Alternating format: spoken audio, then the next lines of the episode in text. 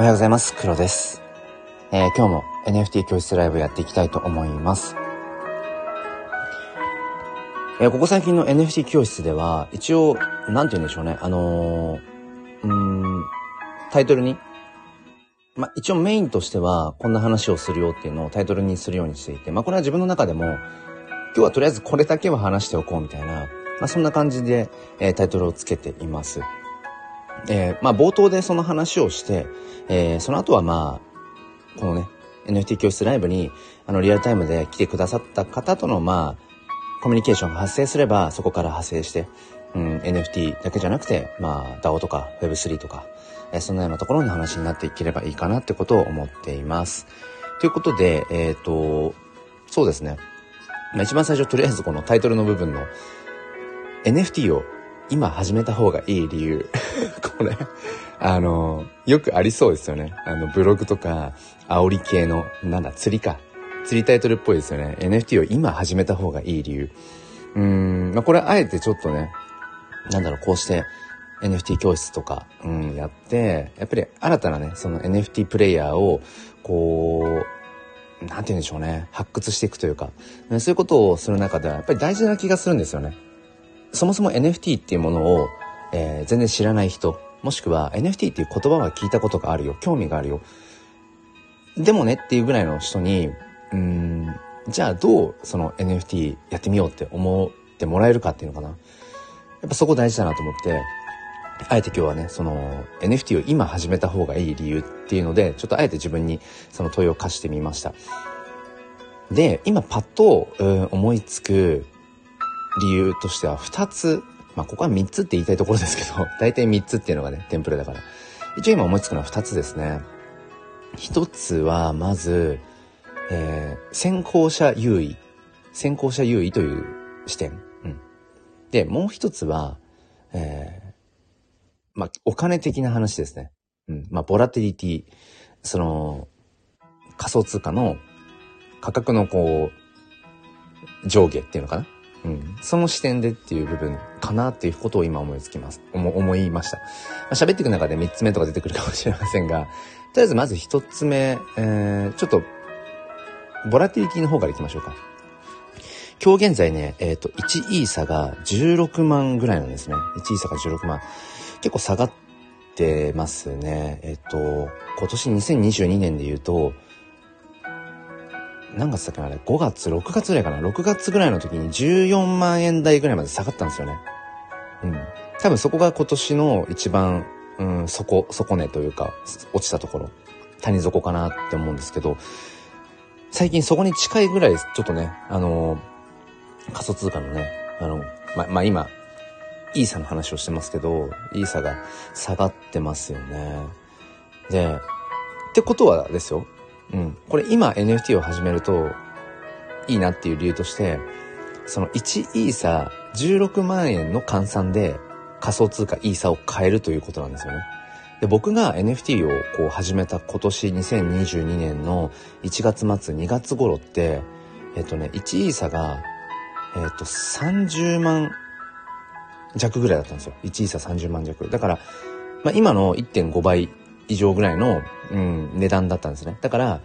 1イーサを手に入れるために、今よりも1.5倍、えともするとその後ね、2月、3月ぐらいにはね、えっ、と、そう、1イーサが、そう、30万は超えてたので、だから、今よりも倍の、要は日本円っていうのかな。倍の日本円を払わないと、イーサを買えなかった、イーサを換金できなかったんですよね。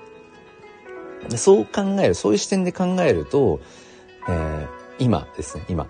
まさに今日とか明日とかに、うん、NFT を始める、要は仮想通貨を初めて手にするって言った方がいいのかなっていう部分では、えー、まあ、メリットがあるなと、うん、いうことはね、思いますね。まあ、これがまあシンプルに、えっ、ー、と、今、始めるといいかなっていうところの理由の一つですね。で、もう一つの、その、先行者優位。まあ、こっちの方がむしろ大きいのかなってことは思いますね。うん。こういうやっぱりイノベーティブな、うん、新たなその、技術革新を伴ったね、この NFT というものは Web3、まあ、土台にあるブロックチェーンというもの。うん。まあ、こういったやっぱり技術に触れるっていうのはやっぱり早ければ早いほど、やっぱりその先行者優位ってものがやっぱあって、そうですね。例えば、うん、この先行者優位っていうのも2つの側面があるかなと思っていて、1つは、まあ、コレクター側ですね。うんと、NFT を買う側の、うん。まあ、お客さん側っていうのかな。うん、の視点っていうのと、あとは NFT を作る側、えー、クリエイター側の視点で考えたときに、そう、やっぱ先行者優位ってものがあるなと思っていて、どっちからいこうかな。うんと、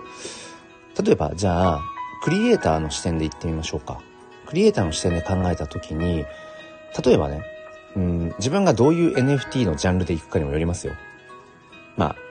あ、国内のね、今市場で、まあ、特にこう人気のあるイラスト系とかドット絵とか、そういった、まあ、まあ、総じてイラスト系にしましょうか。イラスト系の NFT クリエイターとしていくのか、それとも、えー、音楽系の NFT でいくのか、もしくは、えー、僕もまあメインでやってるものがそうですけども、写真系の NFT でいくのか、まあ、それにも寄ってくると思うんですが、これって結局、うん、後になればなるほど、2番線時間が出てきちゃうんですよね。2番線時間。なので、こうやってやっぱり黎明期の、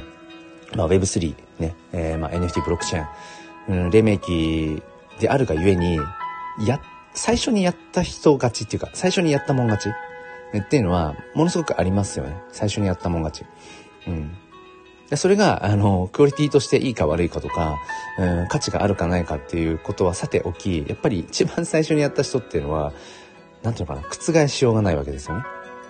って考えた時に、やっぱりクリエイターの視点で考えたら、なるべく早いうちに、やっぱりこの NFT というものに触れて、えー、自身の、まあ、アートとか、まあその作品っていうのかな。それを NFT にしていった方が、先行者優位が取れると。まあその先行者利益みたいなところにまで繋がるかどうかは、まあさておき、うん、その優位性はありますよね。うん。まあ例えばあのー、まあ自分の話になっちゃうんですけれども、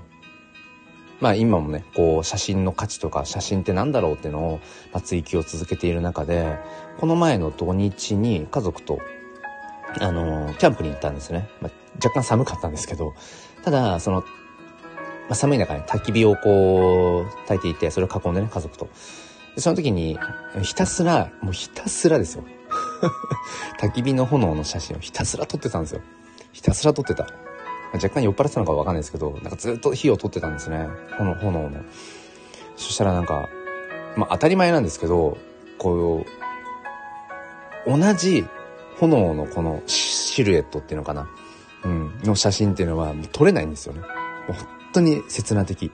もうその一瞬一瞬の、その、輪郭をこう帯びるわけですよ。で、その撮った炎の写真を見つつ、またこうね、焚き火の火に当たってた時に、あ、なんかこれ、こう、翼の形みたいに炎って見えるなって、ちょっとこう風が吹いた時とかに火がね、あのー、まあ、左右にこう触れるじゃないですか。そその時に、あ、なんか、要は、えっ、ー、と、えー、翼の片方に見えたので、あ、これ、え、ー、と、同じその炎の写真を2枚並べて、隣にね、並べて、で、一方を反転させたら、要は、こう対照的な、鏡で言う時に対照的な感じで、えー、翼みたいになるなっていうふうに思ったんですね。うん。で、いろいろ遊んでったら、まあ、炎だし、あ、まあ、これ不死鳥？火の鳥？不死鳥？あ、いいね。あしたらフェニックスみたいな感じで、いわゆるそのジェネラティブ。うん。まあ、NFT 界隈ではその、自動生成によって元のいくつかのパターンをこう自動で組み合わせることによってその何十種類何百種類何千種類何万種類みたいな感じでそのジェネラティブ NFT 作品っていうものがまあ作れるんですね。うんで、ちょっとそれをこう連想させられて、あ、じゃあこのなんかフェニックスのジェネラティブの写真 NFT にしたら面白いかもなって本当に思いつきで、うん。で、なんかそれを、まあ一応まあ、市場調査じゃないけど、どうなんだろうそもそもこれって、今自分が、なんか、そのね、なんとなく勢いで そう思ってるだけで、自分は面白いと思ってるけど、いや、でも、とはいえ、他の人がどう思うかわかんないから、まあ、聞いてみようと。まあ、いきなり NFT にするとかじゃなくて、とりあえず、みんながどう思うか聞いてみようと思って、まあいろいろとこうね、こうツイートしてみたりだとか、あの、まあ自分が所属してるディスコード内とかに投げてみたりとかしたんですね。そしたら、なんか、あ結構同じように面白がってくれて、あ、炎の、炎ってそもそも見てると落ち着くねとか、あ、なんか、なんていうのかな、炎ってかっこいいよなとか、うん、あとやっぱりその、写真の、うん、なんていうかな、炎の写真、それをこう、そういうふうに反転させて組み合わせてとか、っていう発想が面白いねって言ってくださる方もいたりだとかして、うん。これまさに、えっ、ー、と、先行者優位かなっていうふうに思っていて、例えばですよ、あの、全部調べきってるわけではないからわからないけど、例えば、炎の写真、えー、炎の写真のジェネラティブ NFT ですね。まあ、そもそもその、写真 NFT、まあ、NFT フォトっていうジャンル自体が、まあ、あまりこう市民権を得ていなくて、あの、まあ、ちょっと続けて自分の話になっちゃうんですけど、うん、なんか NFT フォトグラファーって結構 NFT 界隈で肩身が狭い思いをしていたりとかするんですよね。うん。だからそもそも分母が少ないんだけれども、まあそんな中で、その炎の写真をそのジェネラティブ NFT みたいな位置づけで、まあ、やってる人わかんない。いない。いないとしたらですよ。いないとしたら、もしかしたら自分が一番最初にその炎の写真の、なんかその、ジェネラティブ NFT コレクション的な感じでやったとしたら、それがブロックチェーンに刻まれるわけですよね。これブロックチェーンってところがミソで、うん。このブロックチェーンに刻み込まれるので、もし仮に2022年11月今日は何日ですか ?23 日、うん、?23 日の時点で、あ、まあもうすでに僕はその、炎のね、そのジェネラティブ、まあ一応今回15、15作品ですね。15作品に一応絞ったんですけど、もっと最初はね、あったんです。30以上あったんだけど、一応15作品に絞って、もうすでに、えっと、オープンシーンの方で、えっと、もうミントはしてるんですね。うん。もうミントはしてあって、だから、もうすでにブロックチェーンに刻み込まれてはいるんです。この、炎の写真のジェネラティブコレクションっていうものは。うん。だから、もし仮に他に同じように炎の写真をこう、ジェネラティブとして展開してる人がいなかったら、まあ、要はその、なんだ NFT としてブロックチェーンに刻んだのが、もしかしたら最初かもしれないじゃないですか、僕が。わかんないですよ、これは。わかんないけど。うん。って考えたときに、炎の写真を使ったそのジェネラティブ NFT コレクションっていうものを今後他のフォトグラファーさんが出した時に、もうそれって実は2番センチになるんですよね。まあ、そのクオリティ的にね、もう全然自分が撮った炎の写真よりも量がするような炎の写真とかってことは、もうね、多分にあると思うんだけど、でも、一番最初にやった人なのか、その2番目にやった人なのかって結構ここ大きい、大きな違いがあるなと思っていて、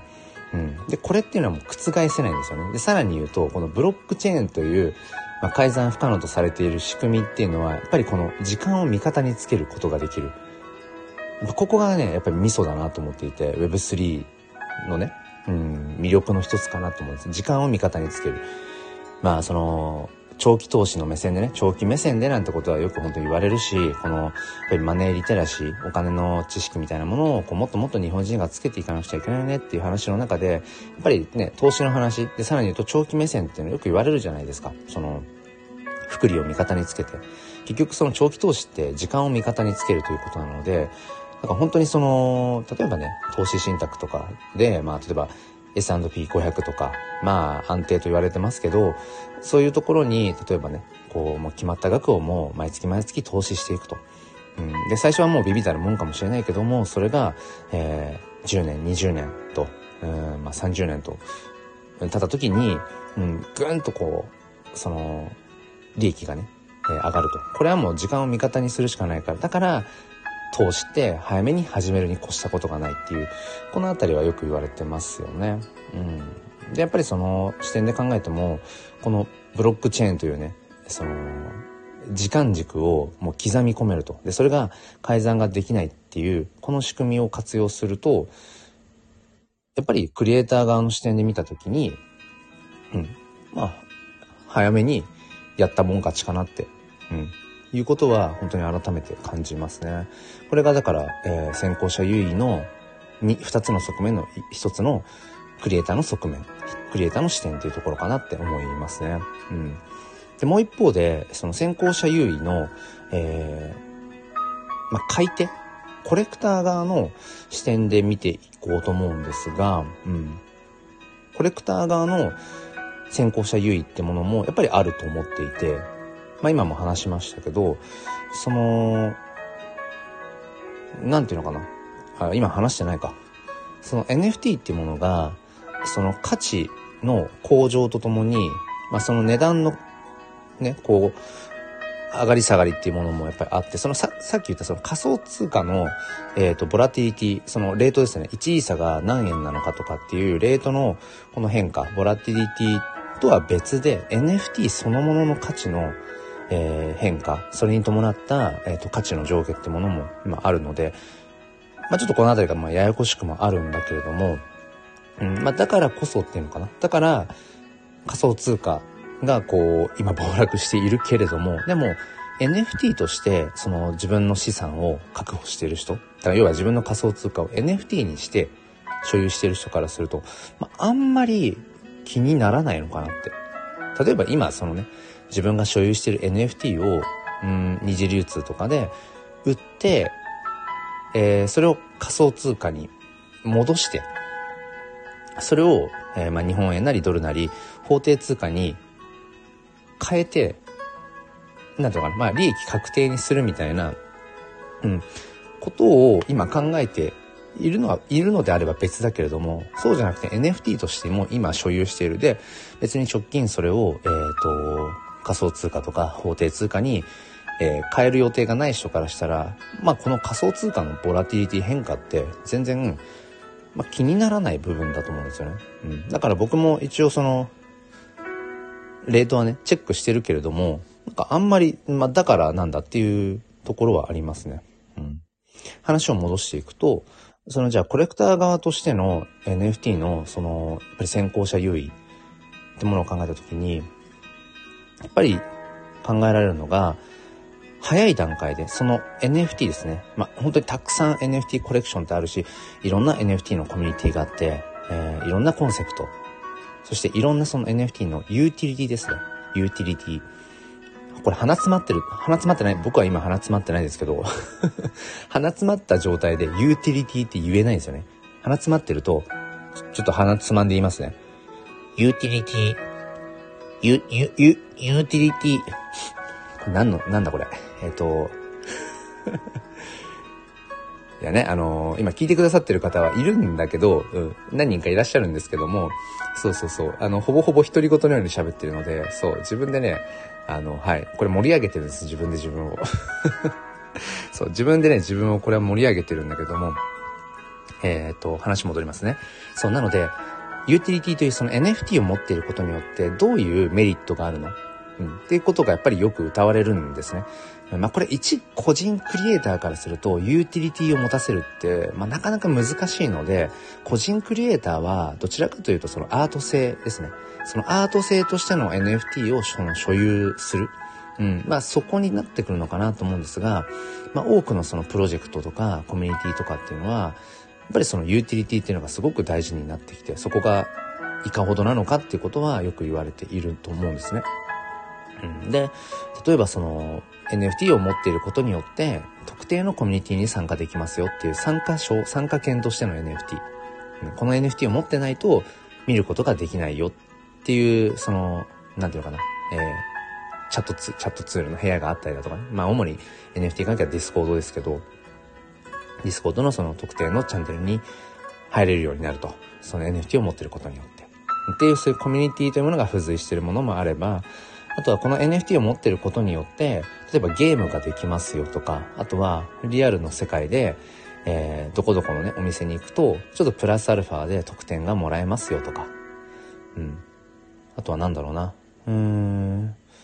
例えば、ふるさと納税ですね。ふるさと納税で NFT がもらえますよみたいなことがあったりだとか、まあ、この辺りの話をしていくと一番、まあ、やっぱり国内でね、うん、強いとというのは、やっぱり CNP、クリプト忍者パートナーズかなと思います。このユーティリティっていう部分で考えると。うん、で、例えばじゃあそのコレクターとしての先行者優位っていうところで話を戻していくと、例えば、大体こういった NFT プロジェクトっていうのは、その、一番最初にすごく安い価格で売られることが結構主流になっていて、うん。まあ、これはともすると、えっ、ー、と、転売目的とした人たちからも、まあ、ある種の目をつけられやすいところでもあるんだけども、要は、まあ、注目のプロジェクトとか、で、それが、まあ、本当に安い価格ですよね。本当数百円とか数千円ぐらいで一番最初売りに出されて、で、例えばそれを、えー、買いましたと。で、その後価格がどんどん上がっていく、価値がどんどん上がっていって、価格がこう、ある程度上がったところで、パーンと売り抜けてしまえば、本当にものの、なんだろうな、数時間とかで、何万円とか何十万円の利益とかっていうのが、まあ、出るんですね。もうこれはもう本当出せます、そういう利益が。僕自身もやっぱりこの NFT を、うん、始めて10、10ヶ月経たないか、9ヶ月ぐらいの中で、なんでしょうね。最初はやっぱりその日本円をその仮想通貨に変えて、えー、仮想通貨ウォレットメタマスクに入れてみたいなことを最初はしてたんです。でも、もう最初の2、3ヶ月ぐらいでそれは、それ以降はもうその自分が新たに買った NFT、例えば2つ3つ、例えばまとめ買い、まとめ買いでいいや、うん、まとめ買いして、で、1つは持っておくと。で、えー、その残りのものを例えば転売して出た利益で、また新たな NFT を買ってみたいな感じで、もうね、その、新たな日本円をその仮想通貨に換金しなくても、もう普通にその自分の仮想通貨ウォレット内で、え、NFT の売買によって、えー、っと、もうお金がこう回っている感じ。うん。だから全然もうずっと補充はしてないんですけど、だからそれぐらいやっぱり利益を生むことっていうのもできるんですね。NFT っていうものは。うん、まあだからそれってものすごくめちゃくちゃ投機、投機だとは思うんだけれども、うん。まあそういうこともできると。そう考えると、例えば今話に出したね、CNP っていう、まあ、国内で一番、まあ、時価総額が高いかな。今、フロアプライス、一番そのコレクションの中で安い、売りに出されている一番安い価格が、えっ、ー、と、3、3イーサとかなので、今日の、えっ、ー、と、レートで換算すると、3、3、6 48万、約50万円ぐらい。約50万 ?3、そうですね。約50万円ぐらい払わないと買えないんですよね。で、この CNP を僕は、えっ、ー、と、リリースされた5月ぐらいの時に、えっ、と、2、3000円ぐらいで買ったのかな？二次流通で。それが今だから50万円ぐらいの価値になっているので、すごいことになってますよね。うん。本当にものの数ヶ月で、50万近くの、うん、利益が出てると考えられるわけですよね。計算合ってるよな。3イーサでしょ？で、今日16万でしょ ?3、360、そうですよ、そうですね。うん。で、これっていうのはまさに先行者優位で、その5月頃に、その CNP が出た時に、それを変える状態にあったから、今そういう、まあ、含み益だけれども、そういう利益が出てるわけですよね。で、これが例えば、今、今 NFT を始めて、今日 CNP を買おうとしたら、50万払わなくちゃいけない。ここがやっぱり大きな違いだなってことをね、思うんですね。そう。なので、うん。ちょっと話を一旦ここでまとめると、今 NFT を始めた方がいい理由、まあ、大きな理由としては2つ。うん。一つは、その、今やっぱり仮想通貨が暴落しているので、その、日本円を払って仮想通貨に変えるってことを考えたときに、数ヶ月前よりも、要はその安い日本円で、なん、なんていうの、うん、買えるというわけですよね。これだからなんて言えばいいんだろう。えっ、ー、と、まあ、今円安になっちゃってますけど、ドルと考えたときにね、仮想通貨で考えると、今どういうこと ?1 イーサ、数ヶ月、えっ、ー、と、半年前とかもっと前か、ぐらいには、えー、今の倍ぐらいの価格、値段だったんですよね。1イーサが30万とか。でも今1イーサが16万とかだから、イーサ安？イーサ安になってるってこと？だから、まあ、安くイーサを買うことができる。んですよね。うん。だから、今、日本円を仮想通貨に変えるっていうのであれば、数ヶ月前とかよりもお得にイーサを手に入れることができるっていう意味で、まあ、メリットがあると。あとは、えっと、今というか、なん、なんだろう、とにかく早く始めるっていう意味ですけど、まあ、やっぱ先行者優位というものがそこに発生する。うん。まあ、先行者優位っていう部分で考えたときに、そこからさらに2つの側面、えー、クリエイター側っていうところと、まあ、コレクター側で見たときに、例えば前者の、えっ、ー、と、クリエイター側で考えると、やっぱり、まあ、アートの文脈で言うと、一番最初にやったもん勝ち。うん、そのチャレンジングなね、ことを。から、どうやったって、そのアートとかって2番センチとか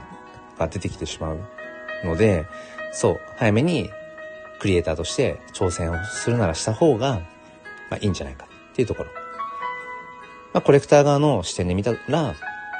ぱりこの注目の NFT とか、これからどんどんどんどん出てくるであろういろんな NFT プロジェクトあると思います。うん、今もすでにいくつもね、えー、プロジェクトがこう立ち上がる予定のものとかありますけど、そういうものを早い段階で、えー、所有しておく、まあ、買っておくことによって、その後価値、価格が上がっていった時に、やっぱりその一番最初の時点で、ね、こうやっぱり所有していた人の方にやっぱり価格的なメリットっていうものがやっぱりあると。うん。まあ、そんなところかなと思います。まあ今話してきた中だと、やっぱりほぼほぼ今始めた方がいいメリットって、なんかお金のことに紐づいてましたね。今自分で喋ってて思いましたけど、金銭的な、うん、お金の報酬、金銭的な、うん、報酬の部分が強いのかなって今自分で思ったんですが、ただね、これはね、うん、やらしい話とかじゃなくて別に儲け話とかをしたいわけじゃないんだけど、正直ね、あると思うんですよ。うん、人間だもん。だって人間だもの。それはね、お金がもらえるとか、お金がこうね、うん、稼げるとか、の方がみんないいですよね。どうせ何かやるんだったら、もちろんその、楽しい、そもそも楽しいってことは前提として必要だと思うんだけど、でもプラスで、なんかその、金銭的なメリットですね。インセンティブがあるなら、その方がいいですよね。だって、世の中の大半のことってお金で解決ができるこの社会の仕組みだから、まあお金はあくまでも道具、手段でしかないんだけれども、うん。でもそのお金が、やっぱり、ね、よりあった方がいいですよね。本音としては。うん。まあなんか必要以上いらないっていう言葉とかもあるけど、でも、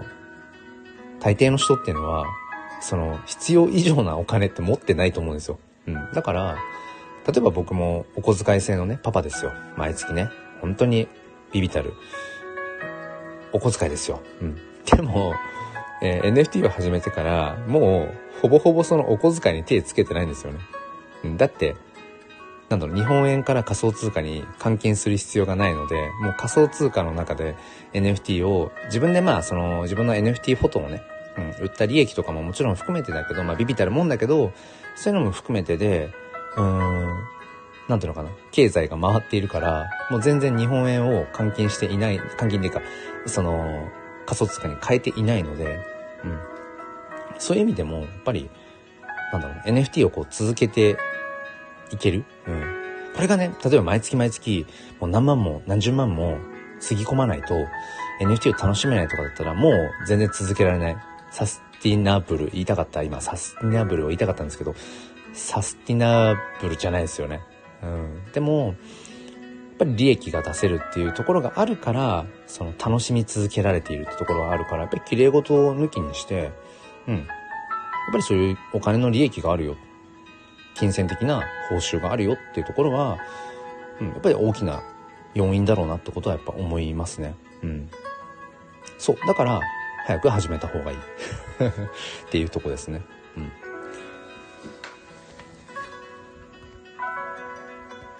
そう。だから、えっ、ー、と、まあ、NFT を今始めた方がいい理由っていうところで、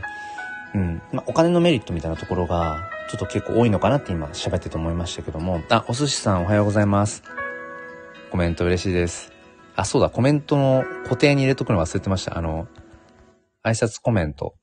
ありがとうございます。嬉しいですってやつ。挨拶コメント嬉しいです。ありがとうございます。そう、このね、固定コメントはいつもね、つけておくことが大事だなと思ってるんですね。うん。お寿司さんは何時に起きましたか？僕はね、今日、なんだろうな、なんか最近多いんですけど、コーヒーの飲みすぎなのか、この NFT のこととか、なんか Web3 のことでワクワク何ヶ月間ずっとワクワクしてんだって話ですけど、なんかワクワク、今に始まったわけじゃないんだけど、なんかここ最近もまたは、なんかね、わかんないですけど、NFT 関係ワクワクしてるのか、なんかね、朝ね、やたらと覚醒、早い早い時間に覚醒しちゃったりして、今日も、一回ね、あ、なんか、すっきりと目が覚めたな、つって、よし、ちょっと起きちゃうかとか思って、あの、時計見たら、夜中の1時半で、あれ？寝てからまだ。就寝してからまだ3時間ぐらい、3時間ぐらいしか経ってないじゃんとか思って、うん、もう一回寝て、で、今度目が覚めたらいつも起きてる5時よりも30分早い。4時半で、なんでこんなに早く覚醒しちゃうんだろうなとか思って、うん。まあそこからいろいろとね、まあ自身のその NFT の、うん、なんか作品のちょっと手直しをしたりだとか、うん、あのー、自分が所属してるあの、 Pixel Heroes DAO という方の Discord の方を覗いてね、まあいろいろとこう確認して、うん、いろいろ提案してみたいなことをちょっとやったりだとかして、で、まあ定例のね、この朝のライブ配信の NFT 教室今立ち上げてるわけなんですけども、うん、なんだろうなこれあんま体に良くないんだろうなと思うんですよね。このアドレナリンがこう出ちゃってる状態っていう。うん。まあでもちょっとそのね、今日の一応本題である、今 NFT を始めた方がいい理由っていう、なんか釣りタイトルみたいな話ですけど、そうだ、忘れてた。えっ、ー、と、大きく二つって言って、一つは先行者優位っていうところ。もう一つ何て言ったっけ？あれ？先行者優位？あ、そう、先行者優位っていうのと、あと、今、仮想通貨が暴落してるから、あの、日本円、なんていうの？うん。安く仮想通貨が手に入れられるっていう、うん、その大きく二つ言ってたんですけど、あともう一個そうだ、これが一番大事でした。これが一番大事だった。NFT をこう始めることによって、まあ今まさに自分がアドレナリンがドバドバになっちゃってるっていう、まあちょっとこう、うん、出過ぎも良くないんだけど、覚醒しやすくなっちゃうから。だけど、それぐらい、なんていうのかな、こう、自分をワクワクさせてくれる。うん。自分をワクワクさせてくれるし、なんていうのかな、自分をよりこう高めてくれるんですよね、NFT に触れるっていうか、その NFT を買ったり売ったり、NFT 作ったりとか、NFT のことを理解する。まあ、そこから派生してて、ブロックチェーン、えー、DAO、まあ、メタバース、まあ、総じて Web3 っていう風に、ほぼほぼその形のあるようでないような、そのデジタルの世界、バーチャルの世界でのこと、よりだからその思想とか概念理解していくのって難しいと思うんですよね。その手を動かさないと。ただただ本読んでただけじゃ、それはもう、なんていうのかな。うーん。ウィキペディア的な、なんか意味を読んだだけだと僕は思ってて、あの、NFT の教科書っていう昨年かな ?1 年前ぐらいに出てた結構ベストセラーになってる本ありますよね。僕も持ってますけど。持ってて、まあ何度か読み返して、まさに今も、今ついさっきもちょっとね、パラパラ見てましたけど、NFT の教科書が、あれどれくらい売れたんだっけな？何万部、何十万部とかで多分売れてるんだけど、でも実際じゃあ NFT を買ってる人、NFT を持ってる人とかって、まだまだ言っても1万5千人から2万人ぐらいって言われていて、そう、NFT の教科書という本が、ね、その、ごめんなさい、ちょっとうろ覚えなんだけど、20万、30万とか、それぐらい売れたのかなでも、実際にそうやって、実践家としてね、NFT を買ってるとかっていう人が、うん、それぐらいしかいないっていうところで、だから、まあ、読んで満足しちゃってる。うん。話を聞いて満足してる。やった気になってる。うん、人がやっぱり、うん、すごく多い、多いんだろうなって。でもこれはね、僕自身もやっぱり、うん、NFT というものを昨年ですよ、2021年の9月ぐらいかな。いや、もうね、なんか耳には入ってたんですよね。NFT っていうワード。ガス代っていうワードも入ってましたよ。でも、なんか、いまいち自分には縁のないことかなとかって勝手に決め込んでいたし、まあ、実際に自分がそれをやらなくてもいいかみたいに勝手に思い込んでたんですよね。まあ、全部思い込み。うん。アンコンシャスバイアスってやつですよね。もう無意識の思い込み。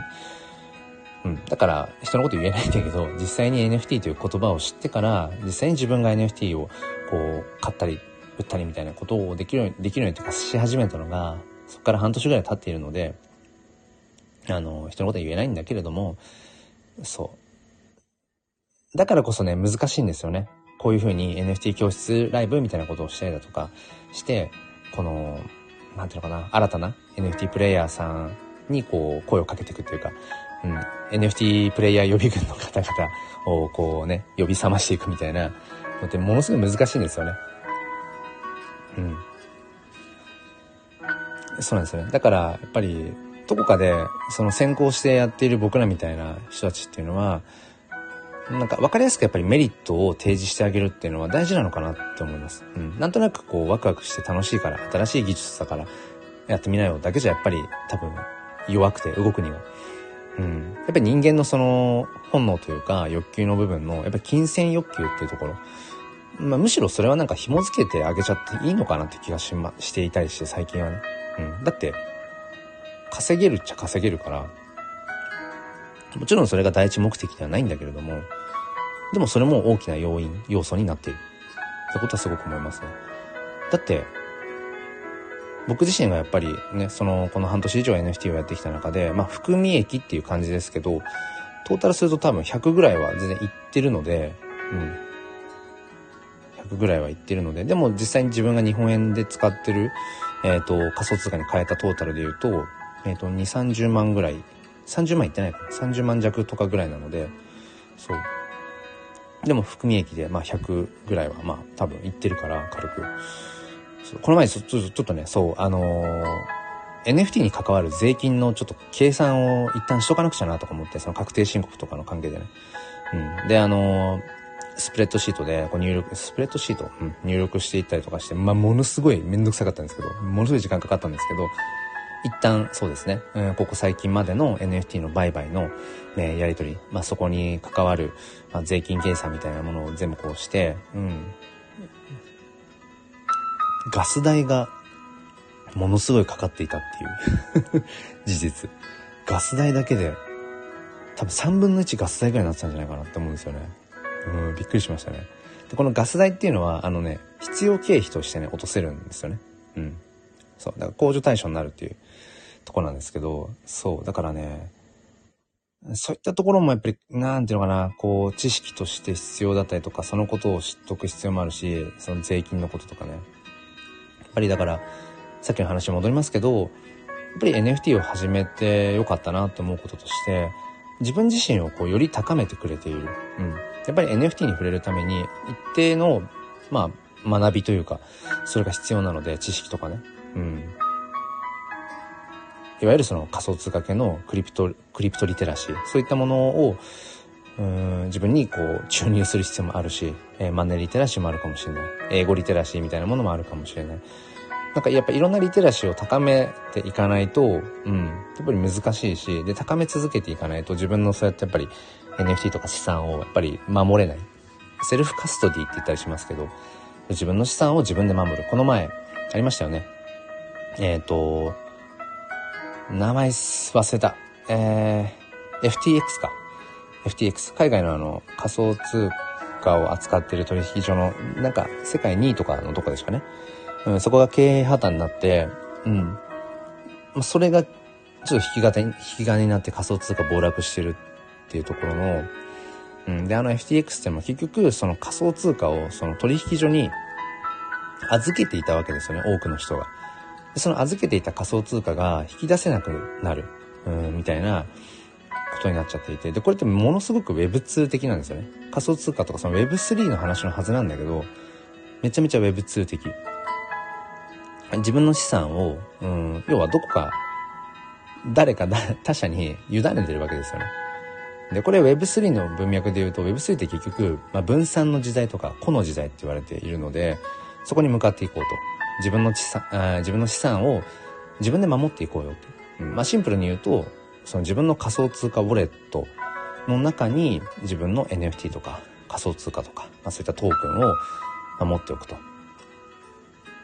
まあそういう時代だよねっていう。だからそこで言うと仮想通貨をその取引所に預けていた。要は銀行にお金を預けているような感覚ですよね。それってめちゃめちゃ Web2 的だよねって、まあいうことなんですが、だからそのセルフカストディっていうその自分の資産を自分で守っていこうねっていう、うん、ところで、やっぱり言われているのは、うん、ハードウェアウォレット。僕も2つ持ってるんですけど、メタマスクウォレット、通常の仮想通貨のお財布だけじゃやっぱり心もとないよね。常に自分の全全財産をお財布に入れて持ち歩いてるのめちゃめちゃ危ないよねっていう。だから金庫代わりの金庫になるそのハードウェアウォレットをちゃんと用意して、そこに大事な資産、NFT を入れておこうよっていう、うん。まあ、これもね、合わせてやっぱり啓発していく必要があるなってことはね、思いますね。えー、まさぽんさんお早いですね。会社で聞いています。あ、まさぽんさんありがとうございます。まさぽんさん今日あれですか？お仕事ですか？まあでもだから会社にいるのか。すいません、なんか、変な質問しちゃった。変な質問をしてしまった。ああ、そっか、そうです。涙マーク。ああ、そっか。そうなんですよね。これもね、アンコンシャスバイアスなんだよな、ある種。僕自身が、その、土日祝日が、まあ休みの、まあ携帯のね、えー、その仕事なので、なんだろう、ついつい自分が休みの日って、他の人も、世は、世の、世の、世の中の人たちは休みだろうってなんか思い込んじゃってるんでしょうね。そう。よく考えたら、全然人によっては今日も仕事だよっていうね、まあ、ま、まさぽんさんしかり、いらっしゃるんだよな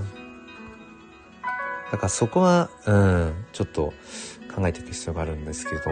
まあまあまあ、とはいえ、いいんです。あの、基本的にその、自分優先。自分がやりたい時にやりたいことを、言いたいことを言っていく。うん、この NFT 教室もそうですね。この1ヶ月間、だいぶ揺れましたけど、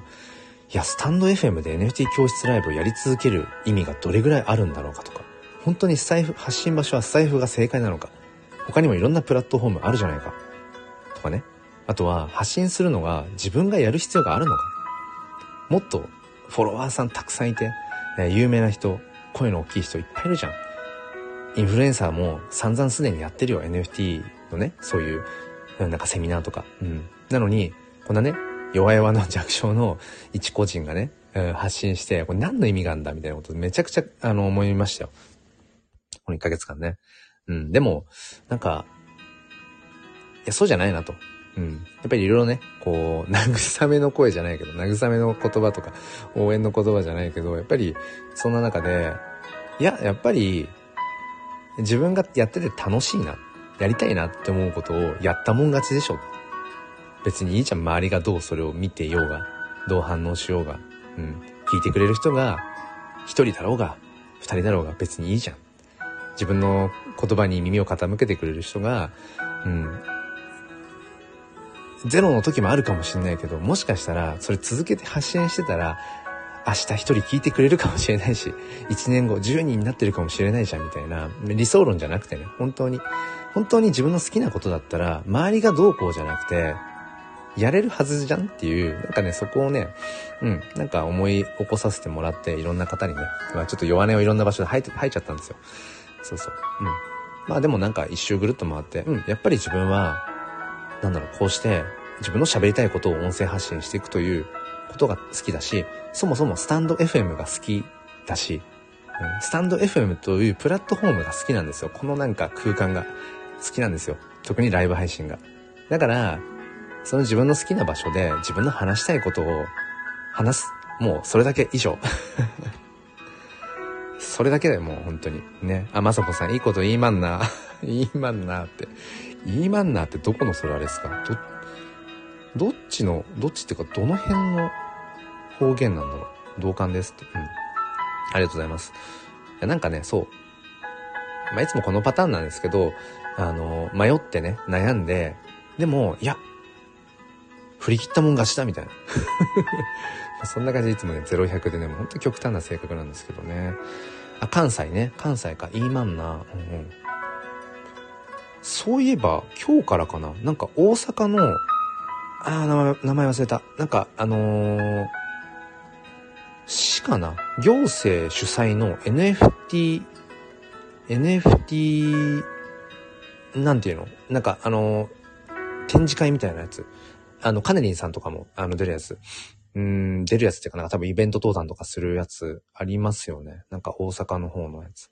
そう。自分もね、なんかその、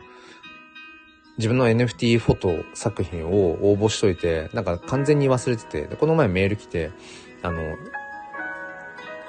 サイネージ、デジタルサイネージで、あの、展示しますね、なんてこと連絡来て、これなんだっけなと思って、すっかり忘れてて、自分でそれをね、出しといたのを忘れてて、まあ多分ね、応募してる人はみんな多分ね、掲載されるようなそんな感じだと思うんですけど、いやでもとはいえ大阪まではちょっと行けないなっていう、まあでもこの前名古屋まで行ったけど、うん、まあちょっとでもいいかなっていう、もう今回はいいかなっていうね、ね、ところですけども。うん。そうそう。だから、ちょっと今話がいろいろ脱線しちゃったんですけど、そう。なんだっけその自分の、やっぱり、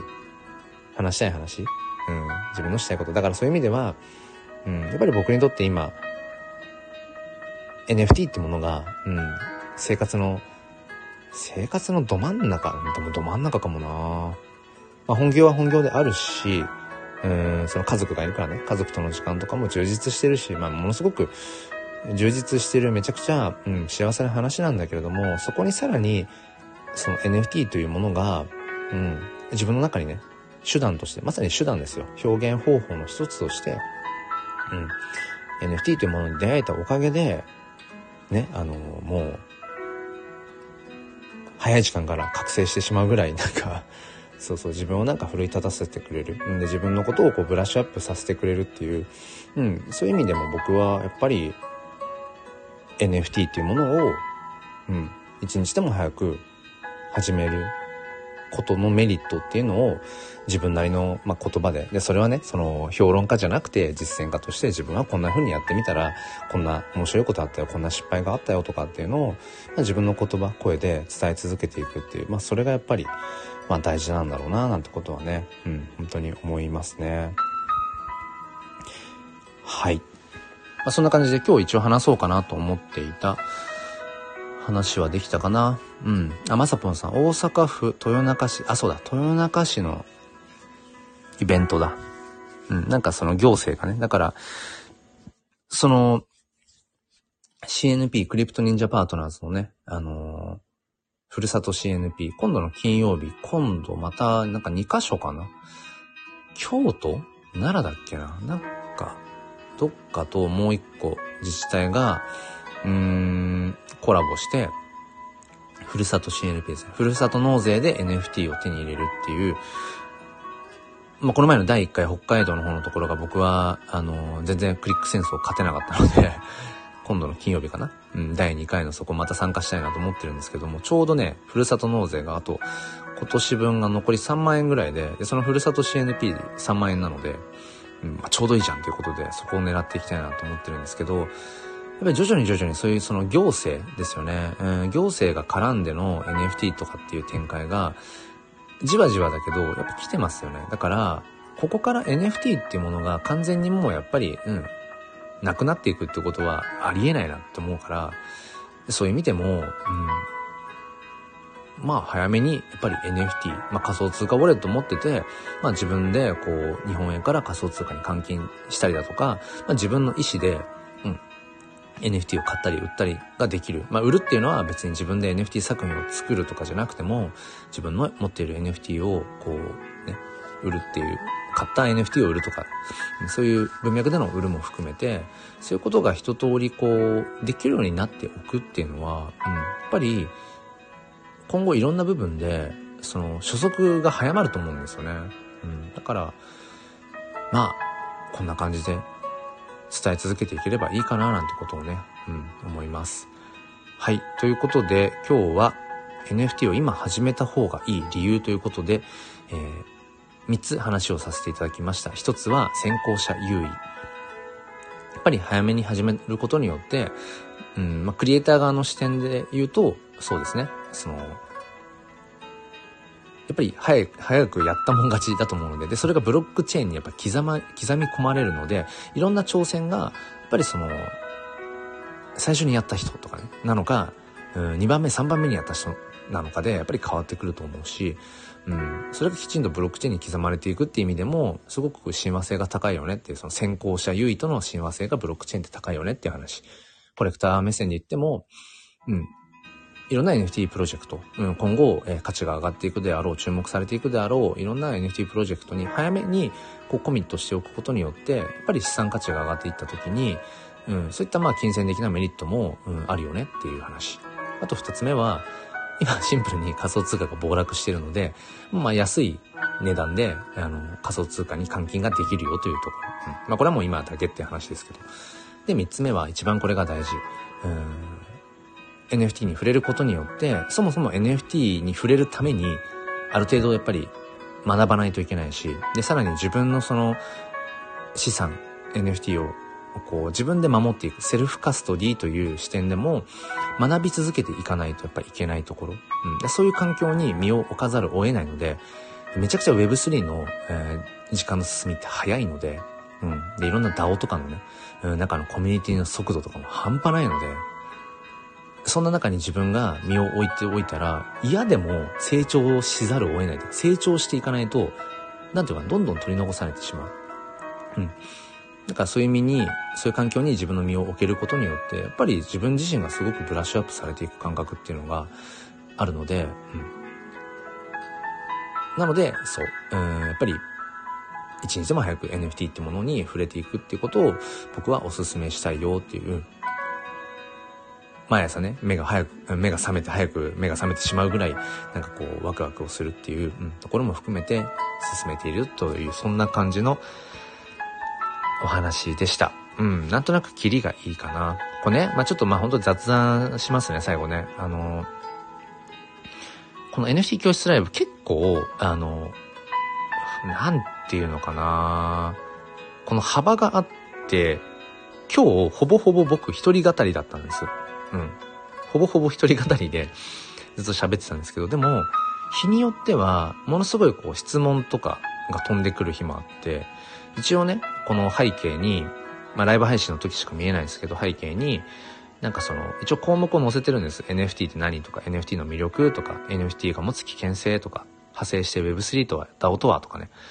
まあなんかそこからこう、よりどころにして選択できるように、うん、質問しやすくしたりとかしてるんですけど、めちゃめちゃ質問が来たりコメントが来る日もあれば、一方で、今日はどちらかというと本当に一方的に話すっていう感じだったんですね。だからね、ここのね、なんていうのかな、幅がめちゃくちゃあって、そう。だから、あ、時間が足りない、もっともっとこういろいろ質問に答えていきたいっていう日もあれば、うん、なんかもう一通り話し切っちゃったな。なんかその、シンプルに、あの、収録配信、うん、を公開してるみたいな、えー、感じだな、みたいな日もあったりして、そう。この辺がね、うんうん、なかなか難しかったり。まあ、聞いてくださる方がね、その日、その時間帯によって、もうそもそも NFT のことをある程度分かってるよっていう方もいれば、全然分かんないっていう方もいたりとかするので、そう、この辺はね、まあ本当に、まあその日その日かななんてことを思ったりします。はい。ということで、えー、キリがいいので、この辺りにしようかな。特に、うん。多分今日は、えっ、ー、と、質問とかが来るような日じゃないかなとも思うので、うん。この辺りで終わりにしようかなと思います。はい。ということで、えー、お付き合いくださりありがとうございました。今日お仕事っていう方もね、いらっしゃると思うし、あの、お休みだよっていう方もいらっしゃると思うんですけれども、えー、まあ、良い一日をね、お過ごしください。なんか天気、雨、雨の地域が多いのかな？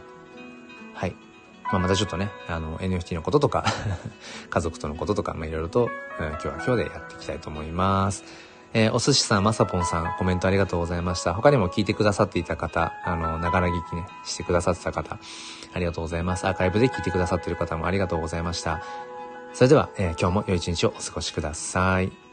ではまた。